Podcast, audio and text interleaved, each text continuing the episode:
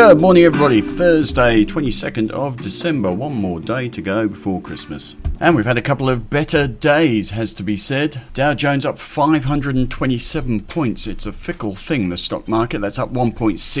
NASDAQ up 1.5%. And our market this morning up 40 points. And pretty much everything across the board is up. A couple of stocks gone down. Thank goodness we didn't hold 29 Metals almost held it as part of the copper boom, but we've cleared out all our ideas ahead of Christmas in the ideas portfolio, so not holding it. But that is down 17% today on some production numbers. I'm also quietly collecting the companies that are having confessions ahead of the results season. Synlait Milk down 5% today and BWX, which has also had a confession no better, down 4.8% today. So, as I say, we're running into the results season in February, and it does seem the risk to earnings is pretty much on the downside at the moment. Consumers aren't faring that well, mortgage rates have gone up a lot, the housing market's flat, costs have risen for almost everybody. So, just be careful in those small and mid cap companies coming into February. The game is not to get blown up. As I say, the results season is a little light like walking around on a battlefield in a fluorescent orange vest if you're holding small and mid cap stocks, especially stocks at this point which are exposed to consumer discretionary spending, which doesn't seem to be thriving at the moment, or the housing market. You probably remember Domain Holdings telling us listings have absolutely collapsed in December. So, reasons to be mildly fearful running into results in February. No need to stick your neck out. Keep an eye on your share price trends. Anything that's underperforming into results, that's generally a pretty good signal. Results are going to be not so flash. Otherwise, other notables at the moment, iron ore price doing okay, up 3.4%. This is despite Chinese COVID outbreaks still in the headlines. You probably saw the one today about hearses lining up in Beijing. All a bit odd. Anyway, it is one of the few obvious things doing a little bit better at the moment is the iron ore price. I described last night's session as a night of recession relief. Nothing too significant, but a couple of sets of results were okay in the US, Nike and FedEx. Inflation expectations hit their lowest since September 2021. In the US, the gasoline price is very important to the Australia to the American consumer and the gasoline price has come off quite significantly. So their inflation expectations lowering. Also consumer confidence hit an 8-month high, can you believe, despite the housing housing market and despite mortgage rates doubling this year.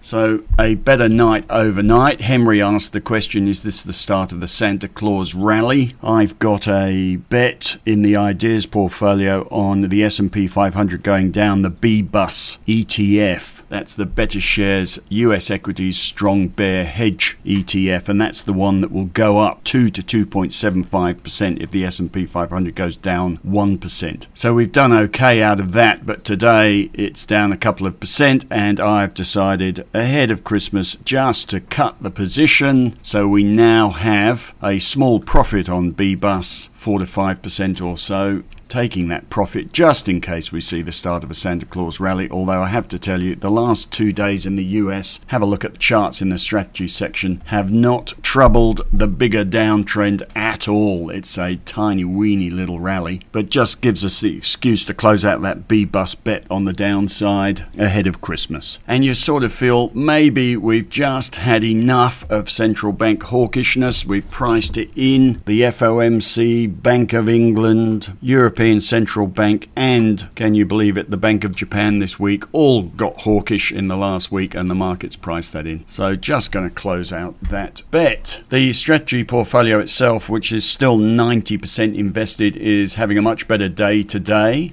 as it had yesterday. So that's looking okay. So still happy, generally speaking, to be in the market. I'm trying not to be too short term in the strategy portfolio. We're trying to pick the big pivot points, not the little pivot points. So no need to cash up for this short term dip, hoping that a longer term bull market will appear. But have a look at the charts in the strategy section. No sign of that in the US market just yet. In the ideas section today, as I say, we've cleaned out all our ideas in the ideas portfolio, but I am collecting your stock tips for 2023 and I'll do an article highlighting the stock tips you've sent me. I'll do that hopefully tomorrow if I get time, but there are already some interesting ideas coming in from some some quite knowledgeable members, and you probably ought to have a look. Most of it is smaller market cap stocks, and it is stock picking, not so much theme picking. And I'll publish those not as buying ideas, but just as interesting member to member feedback. And in the strategies, uh, not in the strategy section, in the ideas section today, I have written up an idea in waiting. I saw a few interesting things today, actually. I was looking at the PE of Meta or Facebook to you and I. That has been significantly higher in the past, around 30 times most of the time.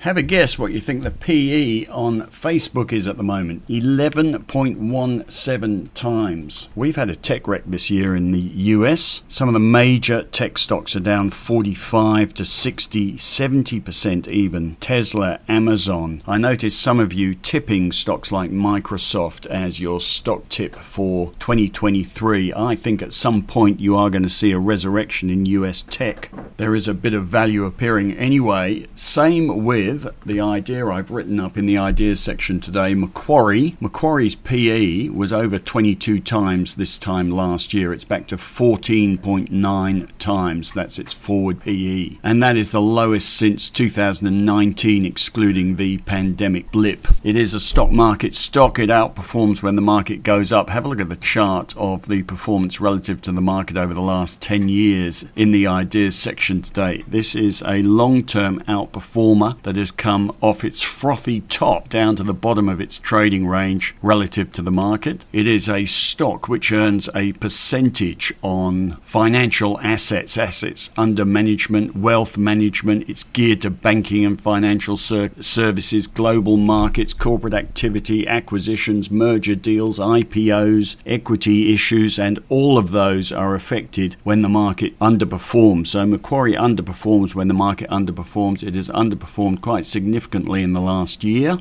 Is the first stock that we will buy when we see a more meaningful bottom in the market. When we saw that relief rally recently, we bought Macquarie. I think we made about 7% out of it, but it was easy money when the market was going up, and it will be again. As I say, the PE's down almost a third, and it's got a 4.5% yield. Return on equity is 14% higher than High Street Bank. You will find, however, if you're using some software which rates companies on quality that it rates pretty poorly because it is highly geared. Leverage is its lifeblood. But most of these filters will treat it as if it's an industrial manufacturing company and rate it alongside that sort of industrial company. But it is, in fact, a financial engineer, of course. And as I say, leverage is its lifeblood. It uses leverage, but the filters will dismiss it because of its leverage. So don't let that put you off. Interestingly, actually, Morgan Stanley, usually the brokers are fairly negative about Macquarie because it's a competitor. You're not going to find Citigroup telling you to buy Macquarie, for instance, or Credit Suisse or UBS. But UBS has at the moment, after the price fall, got a buy recommendation and target price 12% above the current share price. And Morgan Stanley just put out a bit of research this week with an overweight recommendation and a target price 27% above the current share price, saying that they thought Macquarie's recent guidance was conservative. Anyway, when the worm turns, when the market turns, this will be top of the list of stocks to buy. On a risk reward ratio, it's quite low volatility, but is one of the stocks all fund managers know is a bull market stock. So wait for the bull market. It's clearly not yet. If you have a look at the chart in the ideas section, you'll see Macquarie's going nowhere at the moment. In the short term, it's trending trending down with the market as you'd expect. The moment will appear when the market bottoms, we'll be buying Macquarie, is the message, but not today. In Henry's take, he highlights that tomorrow he's going to be writing about things we could expect in 2023. He also notes that this time last year, one of his final comments was that he had just scored an 18 pack of toilet rolls how times have changed. He is on AusBiz at 11am today. One of the interesting things Henry's written about is Bougainville Copper. This, of course, has a very long Australian stock market history. BOC is the code. If you Google it, you will find 200 ton yellow trucks upside down in the largest open pit mine in the world. Actually, I might have made that up. In a very large open pit mine from the Bougainville Revolution, which shut that mine down anyway. There is a huge resource of copper and gold sitting there, and there are some suggestions that the Bougainville government is keen to see the resumption of mining, and the price has begun to pop. He also writes today about the sell off in Pilbara Minerals, noting that when they're hot, they're hot, but when they're not, they're not. Not at the moment. We will doubtless all come back to PLS at some point. There's another stock with a buying opportunity coming up. And also in Henry's Take, you can click to listen to his podcast with Gemma Dale from NAB Trade, talking about 2022 and what we have all learned. And that's about it from us today. Cruising positively into the end of the week and into Christmas. You have yourself a fabulous day, and we will be back for the last day before Christmas tomorrow.